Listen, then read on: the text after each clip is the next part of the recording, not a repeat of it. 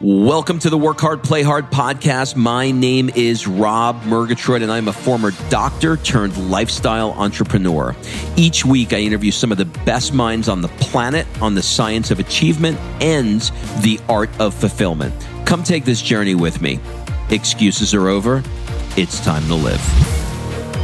I'm investing in memories, I'm investing in family, I'm investing in my community we have you know 300 people our clients at our home every year to celebrate the business that they've been a part of. What caused the problem in 2007 wasn't necessarily the market. It was not watching what was going on around us and not being prepared for it. You can use the opportunity of the losses that you had in order to impact other people and help them. What somebody might be going through right now, somebody else might be going through worse or less, and they need that encouragement. Okay, before we jump into this interview, I want to invite you to be considered for my 2019 traveling mastermind. So go to workhardplayhardmastermind.com and fill out the application and we'll jump on a call to see if you're a great fit. This year we'll be in Boston doing lots of cool things like training with Tom Brady's trainer Alex Guerrero. In the middle of the year we'll be heading to Monaco doing things like vintage car rides through the French Riviera. And then we're going to wrap the year in Florence, Italy doing things like truffle hunting and hot air ballooning over Florence. Look, Life is all about fulfillment, and I really try and walk the walk. So, if you are looking to be part of our tribe of 28 high achieving entrepreneurs that are in the six and seven figure range, fill out your application at workhardplayhardmastermind.com to be considered. So, think of the mastermind as having two parts. The first is the trip itself. And the second part is what goes on over the four days within the mastermind. Our group of 28 entrepreneurs will help you brainstorm and accelerate what you want to achieve in 2019. And we'll do that through a variety of different exercises, brainstorming activities, breakout sessions, goal setting sessions. You, know the drill. So go to workhardplayhardmastermind.com, fill out an application, and we'll jump on a call to see if you're a fit. All right, let's jump into today's episode. What's up, everybody? This is Rob Murgatroyd, and welcome to another episode of the Work Hard, Play Hard show. This episode features Steve Valentine. You can find him on Instagram and elsewhere at Steve D like David Valentine. I don't know what his middle initial is, but I'm going to make it up. Steve D. Valentine. So, who's Steve? Steve is a third generation real estate investor. He has had some high highs and he's had some low lows in the world of real estate investing. So I decided with Steve that rather than talking about all his successes, we would take a vertical dive into the lows because that's where all the lessons are. When you can't feed your family and you have to figure out how to do it, you become resourceful. And we went into situations like that and many others in this uh, episode. He was incredibly honest about how he had to pull himself out of a ton of debt and turn his mental focus around. As they say, you see the glory, but you don't know the whole story. We went deep on this one, and I think you're going to get a ton out of it. Before we get into the episode, a lot of people have been asking me about private coaching. I'm working with a select few people that are now ready to make a change. Not thinking about it, ready. If you fall into that category, go to workhardplayhardcoaching.com and fill out an application and we'll jump on a call. All right, please enjoy this conversation with Steve Valentine. Steve, welcome to the show. What's happening, my friend? I am beyond freaking excited that you're here. I'm going to do the best I can to be a professional. I hate when I have a friend on the show because it just all goes to hell in a handbasket, but we are going to give it a shot. So, in the intro, I've talked um, a bit about the kind of work that you do and real estate, etc. So there, the audience is pretty familiar with your background. So it gives us an opportunity to kind of dive in a little bit. And I think a great jumping off point would be to talk about honestly, when was real estate not in your life? I mean, from your grandmother Essie to your parents to your wife, it's in your blood. Has there ever been a time when you remember not having real estate in your life? Yeah, when I was a kid, I had no desire to do anything that my parents were doing. I didn't want to work as hard as they did. I didn't want any of that. And actually, in high school, I started building trucks and got into the automotive field. And that's actually where I went after high school. Is I worked at a bunch of automotive shops. And um, one day, God blessed me with somebody stealing all my tools, and I went to work for my dad. Someone stole your tools. And yep. why was it that that was the thing that sent you over the edge? Why did you just not go out and get some more tools? Was it, did you look at it like, you know, as divine intervention that, you know, if my tools are gone, obviously I'm not supposed to be in the car business or what was it? You know, it was really just, it was an opportunity to look around and go, okay, the debt and the money that I'd put in in the investment into the automotive business, I just got a check to get out of it. And, you know, I was rolling around on a creeper, which is a little rolly thing, you know, on a hot pavement in August and just kind of looked and said, Do I really want to do this the rest of my life? Why do you think that you resisted the family quote unquote business? Was it just the obvious that you just wanted to rebel in your own way, or did you just feel like you wouldn't be good at it, or what was it? You know, I always had a passion for vehicles for automotive, for fast cars, big trucks, and building them and get creative with them. And it was fun when I started it and I enjoyed it. But then when it became a job and it was something that I had to do day in, day out, it wasn't enjoyable anymore. And I just thought maybe there was more to life and seeing what my mom and dad were doing and uh, trying to take that opportunity and see if there was a different path I could go. All right, well, let's talk about your dad because I know that your dad was a big reason why you're in this industry. Mm-hmm. What is the major lesson that you learned from him that is still fueling you today? Nothing comes without hard work. Hmm, that's interesting. That's interesting. So he, but he did real estate differently than the way you do it. Yeah. Correct. Maybe you can talk a little bit about the difference between how he approached it and what lessons you learned in you know that regard for how you want to do things a bit differently. So real estate's one of those things that it's a it's a relationship business. And my dad being in the business 40 years lived through 18% interest rates lived through all the crazy crisis times. And every time he reinvented himself you had to get creative you had to figure things out. And so that was one of the things that he really left me was the creative side of real estate. And real estate can be looked at a bunch of different ways. And it's a way that you can solve a problem by looking at it or hovering it from 30,000 feet because not everything has to be done the same exact way. He sort of had a, a different way of approaching it. But, you know, as with most industries, there's a boom and a bust. And your dad certainly has lived through many of those. Mm-hmm. And we're never fully prepared if we haven't seen those booms and busts before. And I know that you have been a part of it. Can you maybe talk about some of the lessons that you learned um, in and around 2007 when the walls were literally crumbling down around you and perhaps how you would do or how you are doing things differently now? You know, it's it's interesting. You know, before my dad passed, he told me, he says, you know, you've seen what most people have not seen or will ever see, and that's the market shift in that 20 years from it peaking and spiking to it dropping to it starting to come back to the foreclosure crisis to where we're at at a more stable market again. And so when I look back at the the lessons learned as far as what caused the problem in 2007 wasn't necessarily the market. It was not watching what was going on around us and not being prepared for it. And also taking our eye off the ball. You know, I, I remember the first time my dad said, Hey, I think we should, you know, start a painting company. And it's just a couple of guys in a van. Well, 2007 comes around, we had seven different construction companies and we had taken our eye off the ball of real estate. So we were we were working and managing all these pieces of the industry that weren't our real bread and butter. And it caused us to not see what was actually happening in the market. And so now you look at things and you know part of the courses and things that I teach real estate agents is how to always be prepared for any market, no matter what it's doing. Because right now, yes, the market's been good and we've been blessed with a good market.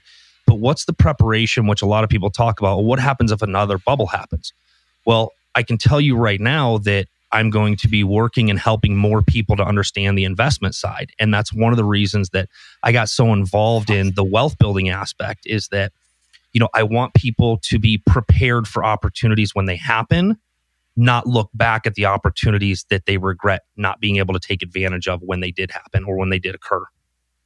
All right. So speaking of those times when they did occur, you you had a point where you were a million bucks in debt. And I guess the question is, how did you get yourself out of that debt? And more to the point, how did you get over the emotions that are associated with that feeling of hopelessness? Oh, that that was a rough two years. That that 2006 to 2008. You know, to answer that question, it it had to do with hard work, but it also had to do with learning from the lessons that happened and making sure that we did right by the people because that million dollars was also some personal debt to people that had invested in us.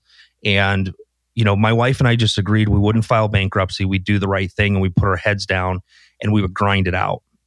And we, I remember doing sprinkler repairs and, you know, trying to do anything I could, including hiding cars every other month until we could figure out how to make it. And it was hard work. You know, we talked about earlier, you know, what gets you there. Well, that time was really about hard work. And, you know, the thing that caused me to really, really dig in was December 2007, watching my wife walk out the door and going to wait tables. And I'm sitting with my two toddlers, and I was a, a failure of a man at the time but my only choice was not to wallow in it. It was to, you know, pull up my bootstraps and go to work and start figuring it out. What do I need to do if it's 16 hours a day, whatever it is? And then 2008, we were given, and, and I think that this is probably the biggest thing is that we were given an opportunity. There was an opportunity in front of us that our broker gave us to work what we call the REO business or the foreclosure business our brokerage at the time had an account with Fannie Mae and Freddie Mac. And there was an issue with it. And she called and she says, Do you have $10,000 and do you want this? And I'm like, Yes and yes. I did not know where I was going to get 10 grand. But you say yes and figure it out later.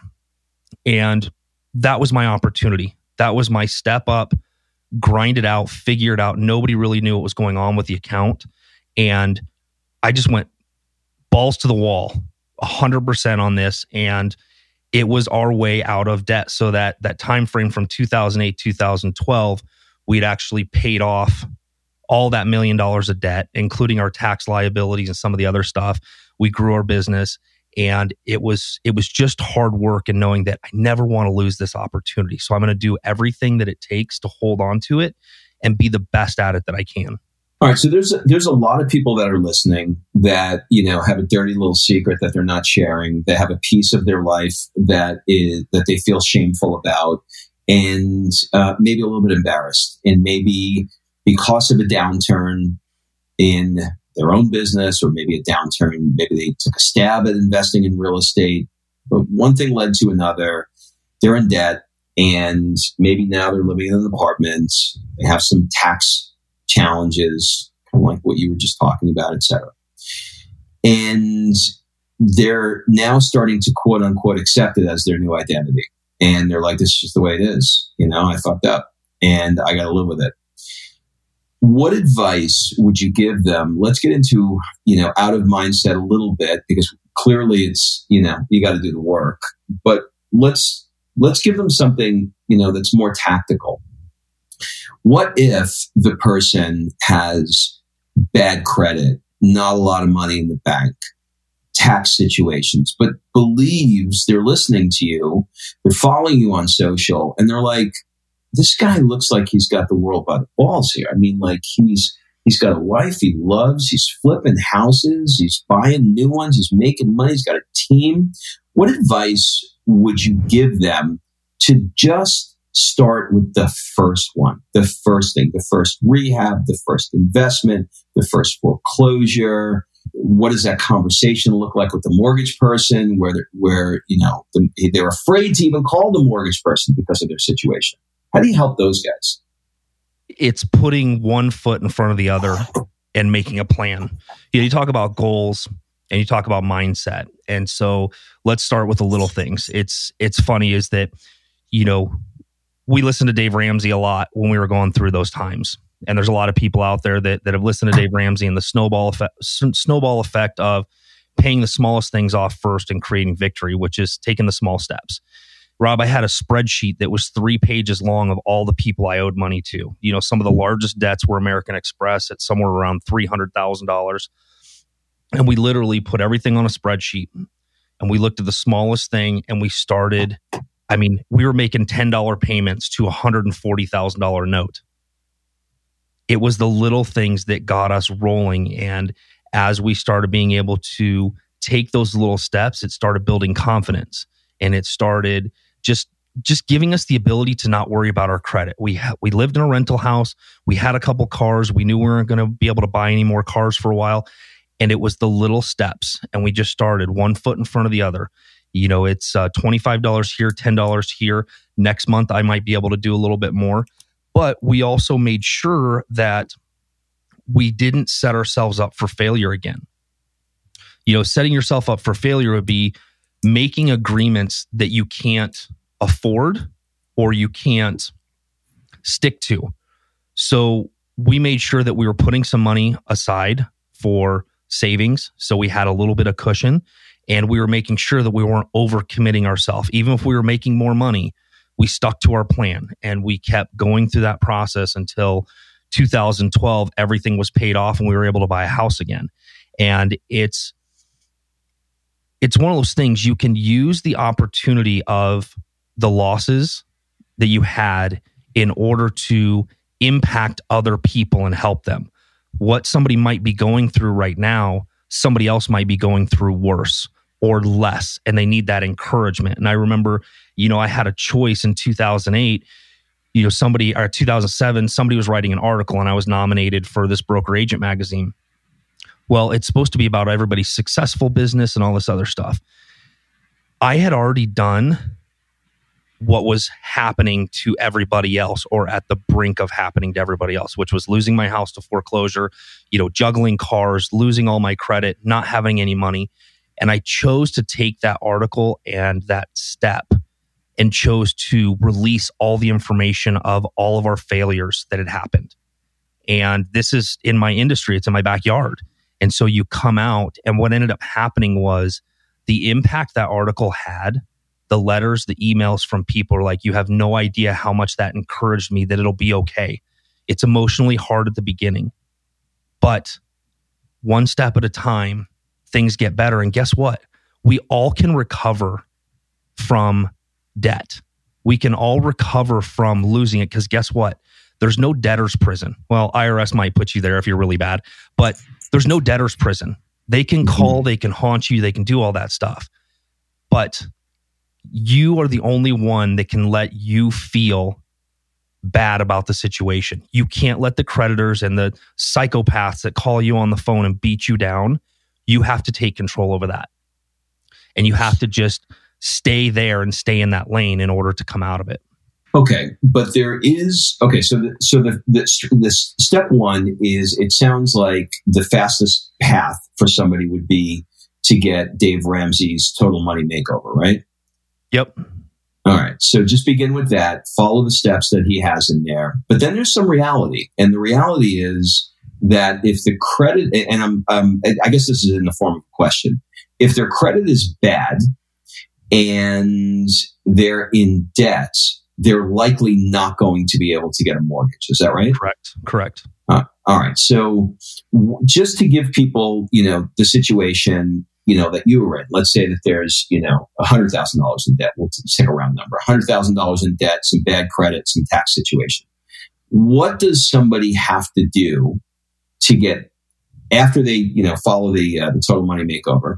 What does it need to look like? Does it need to be you know, pristine, where it's an 800 score, where there's no debt, there's no tax situation, and, you know, they've got 20% to put down on the house? Or, or is there a, a, spot that's in the middle where it isn't great, but they can begin to start repairing? Like what, what frame, like what are we looking at before you can take that next step? There's a total spot in the middle. I mean, there's, there's loans out there with 600 credit scores with 3% down. And you know they're fairly easy to obtain. The big thing is getting your credit back on track so that you don't have lates on your credit cards. You don't have collections. And that's what took me so long is that there was a lot of collections on my credit. And so mm-hmm. we had to work through those and give it time.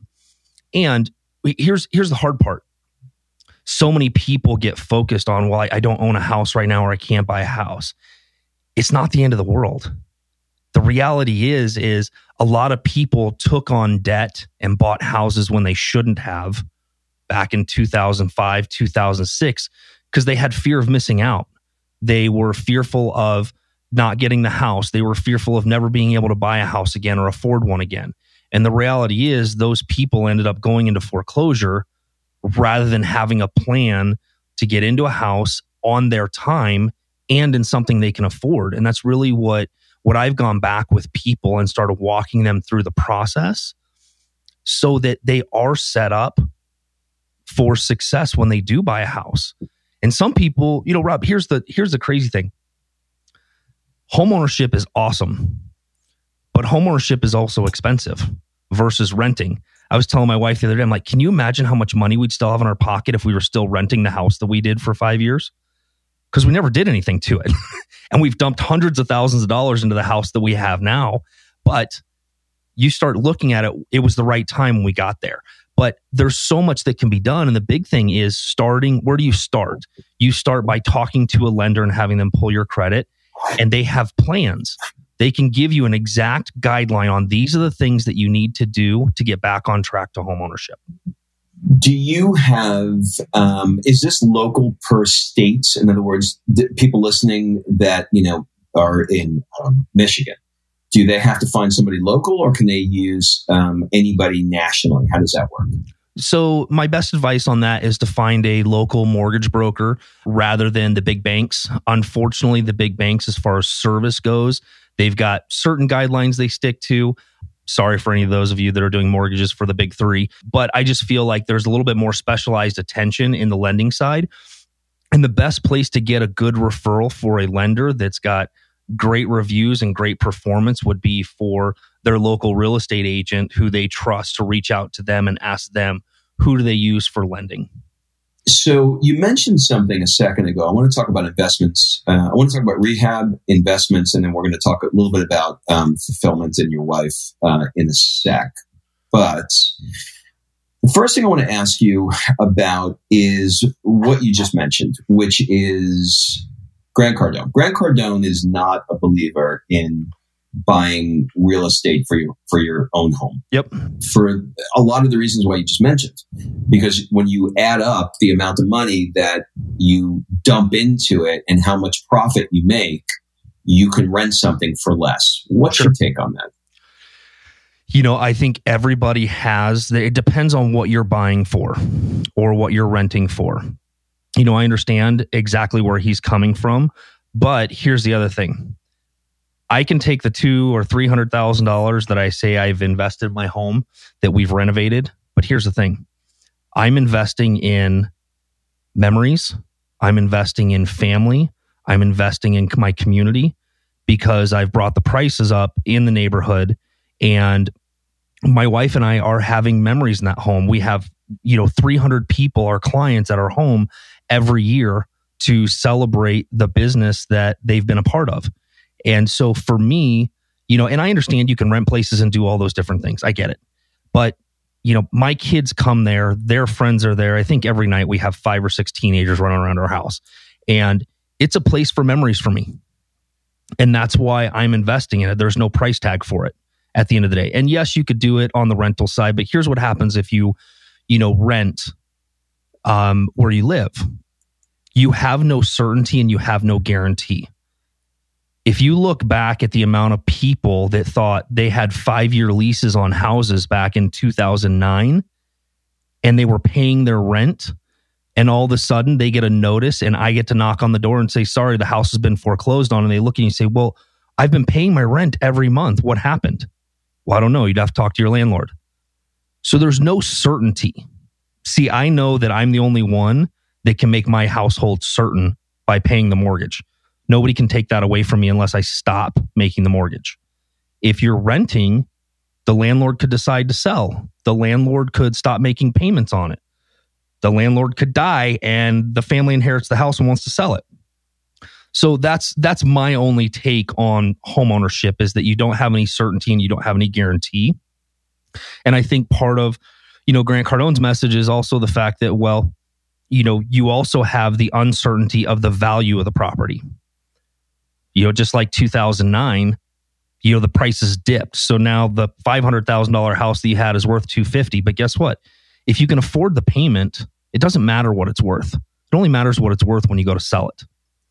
So it sounds like, you know, it's an interesting conversation, right? Because it sounds like arguments are made on both sides. And at the end of the day, there's not a clear winner. You could argue that, you know, you can argue the certainty. Like, I don't, you know, I'm sure that in 2009, there were a bunch of people who got knocks on the door that, you know, you got to lose your house. But that's not the norm, right? And you could also argue that you could make, you know, great memories in a house, but you can also argue that somebody can knock on the door and say, "Hey, look, I'm not going to renew your lease. I decided that, you know, I don't want to, I don't want the headache anymore. I want to get rid of it." So right.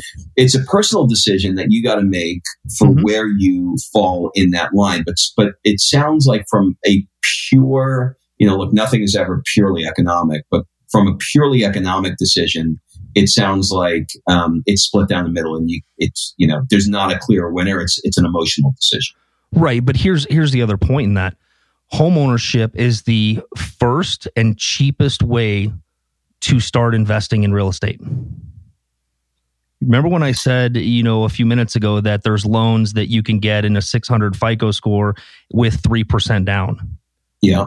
Well, if you're going out to buy your first home, like I do with my buyers, I said, hey, I want you to realize that we're going out to look at your first home, but this is also your first investment.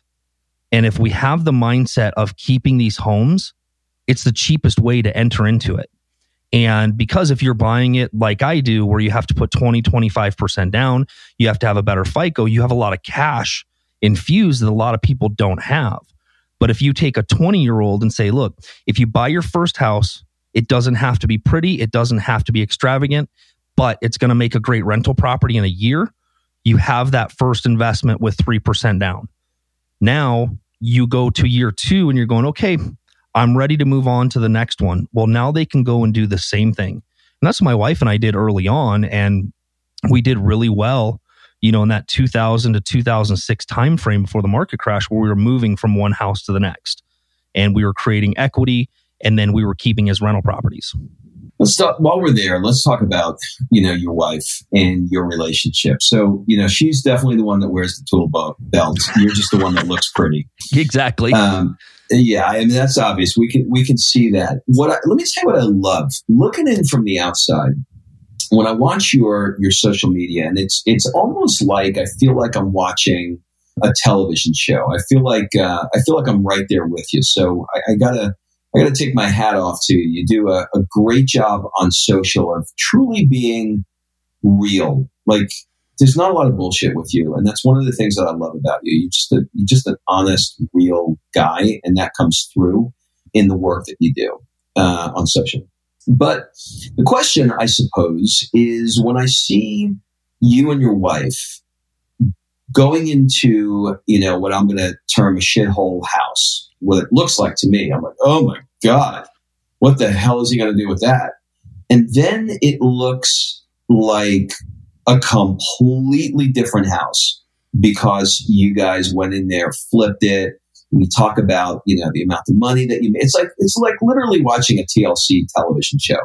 Talk to me a little bit about that side of your life because I'm a little bit confused about what what it is that you do with real estate. And maybe the answer is all of it. So, looking in from the outside, I see taking a buyer out to buy a house, like standard real estate stuff, mm-hmm. going into uh, a house and rehabbing it, flipping it, and selling it falls mm-hmm. more into an investment. And then I see teaching real estate agents, for lack of a better word, you know, more effective sales. So, which one of those things are you mostly, and which one do you want to be in more out of all three of those, if you do? Oh, those are such good questions. So, uh, let me start at the beginning as to why why I do what I do now. You know, it's it's sharing a little bit of my dad's story. So if you don't mind if I start there is that Of course, yeah. My dad found a niche in the investor side of the business with foreclosures here where he was, you know, several investors with lots of money and he he bought 890 some odd homes at trustee sale, which is the foreclosure sales here in the valley, and he helped people with his creativity and his genius take $30 million and turn it into $200 million over a five year period of time because of what the market did. But here's what he didn't do he didn't buy anything for himself. Why? At the end of the day, he owned almost almost nothing because of mindset. Because he didn't start asking the questions and he didn't start trying to figure out how to make partnerships with people he was just working for the dollar which is typical of the real estate business we we get into the business to help people buy and sell homes but we're never our own client and that frustrated me as you know the last 9 months of my dad's life as I started breaking his business down I'm looking around going you had so much and you missed the opportunity. And now, you know, showing people, including doing it for my family, is it's so important to understand. Rob, whenever I speak in a room of real estate agents, do you know the percentage of real estate agents that invest in their own business? I'm going to, being completely outside of your profession, I'm going to say 25% of real estate agents own an investment property outside in addition to their home? 5%. Amazing. 5%. I spoke in Vegas a couple weeks ago, 250 people in the room, and there might have been 10 to 12 people that raised their hand that actually own investment properties. And they may even have lied to you. And maybe. Do you know what I mean? Like right. because they felt uncomfortable. Well, I mean, like when you're in a room and you know you're with a bunch of other people, it's like who owns real estate, and you're a real estate agent. I would guarantee you that somebody felt inadequate and raised their hands. Right. So it it started making me realize that not that there's a problem, but there's a lack of education because we're taught to buy and sell, but we're not taught to solve problems and be prepared for opportunities. And so, you, you know, that's that's kind of what led me to where I'm at because traditionally, you know, we still do a ton of representing buyers and sellers in the Phoenix market. And I still love to help my clients.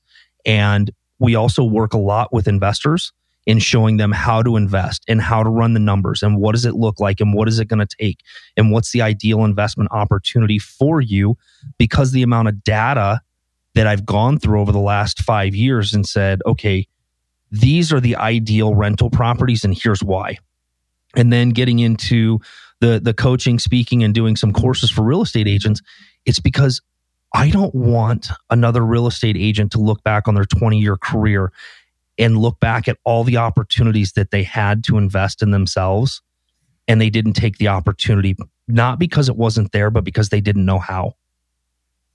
It's so interesting because, you know, every it's like every industry has got this weird, dirty little secret. It's like most chiropractors I know don't go out to a chiropractor to get adjusted. And it's always weird to me. Right. Do you know what I mean? Like you spend eight hours a day adjusting people and you don't like it's weird.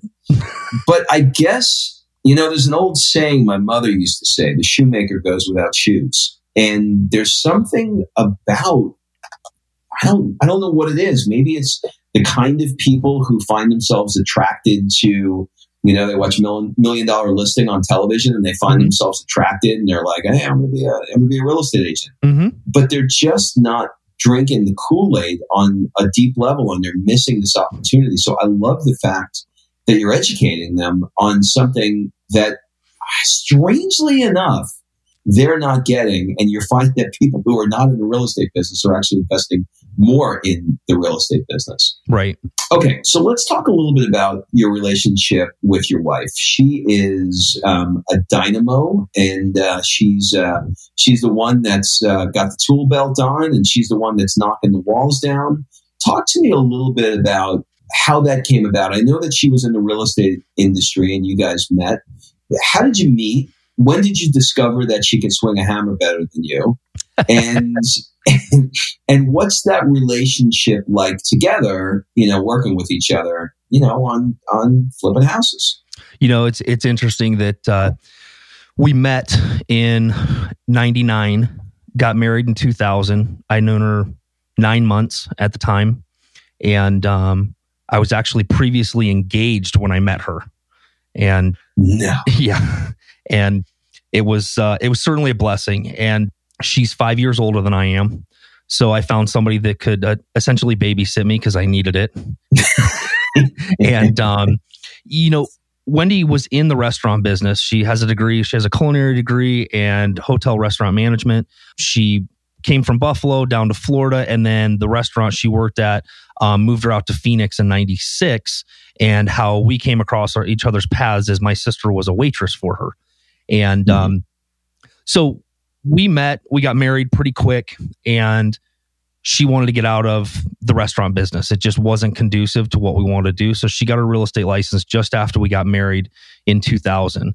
And she sold traditional real estate. And then when uh, we started having kids, um, she started doing what we call transaction coordinating, which is basically paper pushing. And she did that. And then um, she did some of the property management stuff when uh, when the businesses were kind of starting to tank, and then she came home and we just kind of did some real estate in the background. She got an insurance license for a little while, and then uh, when we got into the bank owned business, she took on all the accounting side because when you do foreclosure business, you're responsible for paying a lot of expenses up front and then tracking your money to get it reimbursed by the banks. And there was sometimes that we had a couple hundred thousand dollars out for reimbursement. So nobody tracks your money better than your wife because mama needs new shoes. And so mama needs new shoes. So we learned a lot in the REO business from the construction side of things, the way things flowed. And then in what really brought it about was when my dad got sick, he had a bunch of flips going on and the contractor was terrible and we started uncovering things. And so Wendy started looking at things and going, no, that's not how that is. And then she started working with the guys. And what was awesome was you get a designer and a contractor that understands both aspects of the house when you get Wendy involved. And when she started doing it, she just had the eye for it. And her you know, she came from upstate New York. Her brothers are all in construction, and it just was like a natural progression. And she she found her niche. She found the things she loved. And what's cool is that there's no there's no ego. She works with a bunch of guys all day long, and she has you know she's married to me, so she's got a ton of patience, and she just has created this amazing team and an amazing business around her crews. And she loves them and she treats them with respect. And you know, it's just really made a huge impact on that piece of it. So that's that's how we came about to where we're at now. Do you do you find that that there's a challenge with the two of you guys working together? In other words, you know, one of the questions I get asked all the time is, you know, my wife and I work together in many, many different ways, and we, you know, we're we're home a lot together.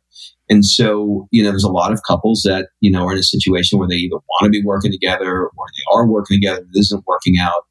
Has there been an evolution for you guys where, you know, it wasn't so easy in the beginning? Or has it always just been, you know, what we see on TV with you two lovebirds? We've always made a good team and we've always picked up the slack and we've always found different parts of the business to be involved in. It's it's not like we're side by side all day long you know, she's managing her business, I'm managing mine, and they just work really well together. And that was the thing that we learned from the downturn was, hey, I'm not going to have a construction business that I own and then work it into my clients. Wendy's going to build her own business and I can refer clients to her and it it makes it much it makes much more sense in that direction. And so she's running her company, I'm running mine and they just work together. And so yeah, I mean Rob, we've had a, an amazing 19 years of marriage. We've certainly had our struggles, but she's also an amazing woman that has I don't want to say learn not to push my buttons, but she's not a button pusher. She's constantly helping me grow and constantly helping me be better in the spaces that I'm in. And we just found separate spaces in the same industry that gives us a lot to converse about, gives us a lot to talk about and a lot to share with people. What a blessing! It's so so few people can can say that. So what a blessing! That's that's great. All right. So what I'd like to do is I'd like to talk a little bit about um, the other side of your life, which is sort of non real estate. And I want to move into talking about fulfillment. So when you look at periods in your life where you felt like you were, you know, in the zone, however you define that, what are some of the daily or weekly practices that you've spotted in terms of pattern recognition that when you look back on those sweet spots, when you've been really performing at your best, really, really well. Are there any daily, weekly practices or habits that come to mind that you can identify as consistent? You know, consistency has been it's it's been a really good practice. I can't say that I'm 100% consistent with it, but journaling every morning, kind of brain dumping, thinking about mm-hmm. what the day was before, what today should look like, it's interesting to go back and read stuff from 2016 and see where you were at. And it kind of gives you some it gives you some some markers in life that you can go back and go, "Oh man, I was a mess that day." But it also yeah. gives you some things too that allow you to understand that hey, you may have had a problem that day and you worried about it and you let time be stolen from you for fearing or worrying and think about how did that problem turn out? Well, it wasn't as big of a deal as you thought. Mm-hmm. And so it, it does give you some mile markers in that. And the other thing too has just been, I think over the last year, year to eight months, uh, the gym has, you know, I got a personal trainer and um, that's really been fulfilling getting into that. And then obviously just the, uh, the practice of church and faith have, uh, have always been a, a staple for us. Are there any positions or opinions in the last few years, it can even be way back, um, doesn't have to be in the last few years, that you've changed substantially where you've shifted your position or you completely changed your mind, where you were like, you know, back then I used to think this way, but now I just don't, I don't, I don't think that way anymore. I think this way. Is there anything that comes to mind in that area for you? Yeah, there's one one particular thing which was authenticity. You know, when when I first got into the business, my dad was always big in being a chameleon. You know, I remember the first time my dad told me that uh, the tattoo I had, he says, you better hope that rubs off. You know, he was always one of those people like you have to be who that person wants you to be rather than being who you are and being authentic with those people. And I also learned mm. that, you know, being in this business, being authentic builds true relationships rather than fictitious relationships that don't stand all the time. Somebody knows if they meet me, I'm going to my next appointment in my t shirt and my chucks and my jeans. They know they're going to see me that same way no matter where they see me. It's not one persona and then seeing another one. What you see on Facebook is what you're going to get in person. It's trying to make sure that I'm not being that that person on and off camera at the end of the day. Mm. Such a great answer. You know, we hold our parents in such high regard, but we forget that they're just people. You yep. know, and they had they had their own parents, and you know, they're just they're they're they're teaching what they believe was right based on what they saw. And so sometimes it's okay to say, you know, I'm going to take that, but I'm not going to take that. That's right. good. Yep. Um, if you could spend one month anywhere in the world, where would it be and why? Ooh, I'd go spend it in Greece with you. it's beautiful. I'm actually booking it as we speak. I'm sure. If you could, if you could only go to one restaurant before you die, where would your last meal be? Ooh, uh, Fleming Steakhouse. Mm, Steakhouse is a very popular one. Not that particular one, but that's a steak. People love. People want to go out with a steak. That's Yep. interesting. What's um, what's the one thing that's rocking your world now that has absolutely nothing to do with real estate? Teenagers. Hmm. Yeah, it looks like you actually looks like you're having a lot of fun. Oh, we're having a blast. Yeah, I see that. What is the one thing that you've always wanted to learn, but you just have not gotten around to yet? Spanish. Hmm, That's a popular one too. Is it? Yeah, that's a popular one. It's really interesting. Okay, we're going to move into the last section of the show, which is the rapid fire round. Answer as quickly or as slowly as you'd like. It's basically a first thing that comes to mind round. Are you sure you what want would that? your Yeah, I do. What would your friends say is one of your superpowers? Creativity. What's one of the things you're afraid of right now? Heights. What keeps you up at night? Money. What do people never ask you, but you wish they did? Why do you do real estate differently? What's the one thing that you want to get better at in your life personally? Time management. What book have you reread the most? Probably building a story brand by Donald Miller. Such a good book. What's your guilty pleasure? Drinking. What is one question that you would like to ask me? How do you have such great hair? It's it's there's three different products, but the but the way that they're mixed together is the secret. We're gonna have to do we're gonna have to do a hair off. I'll do it when I see you in LA. Well, let's do it in LA and you can show me what I need to put in my goatee to make my hair look as good on my as on your head. Steve, this was absolutely what I hoped it was going to be, and it was amazing. Do you have any final words, suggestions, or an ask for the people that are listening? Follow on social, Steve D. Valentine on Instagram, Steve Valentine on Facebook. And uh, I think the one big thing is really that people should look at and understand uh, the power of real estate and the power of time with real estate and what it does offer for their long term investments and their long term passive income goals. Well, we are going to. Uh, di- I'm going to dip my foot into that pond when I come out west. I'll be a little closer to you. We'll be in LA in a few months um, after we uh, take our little uh, European uh, tour here this summer. Um, and uh, I think uh, I think 2020 is going to be about doing some real estate investing. So you're going to be the guy I'm going to lean on. Can't wait to talk to you about it, show you what it's all about.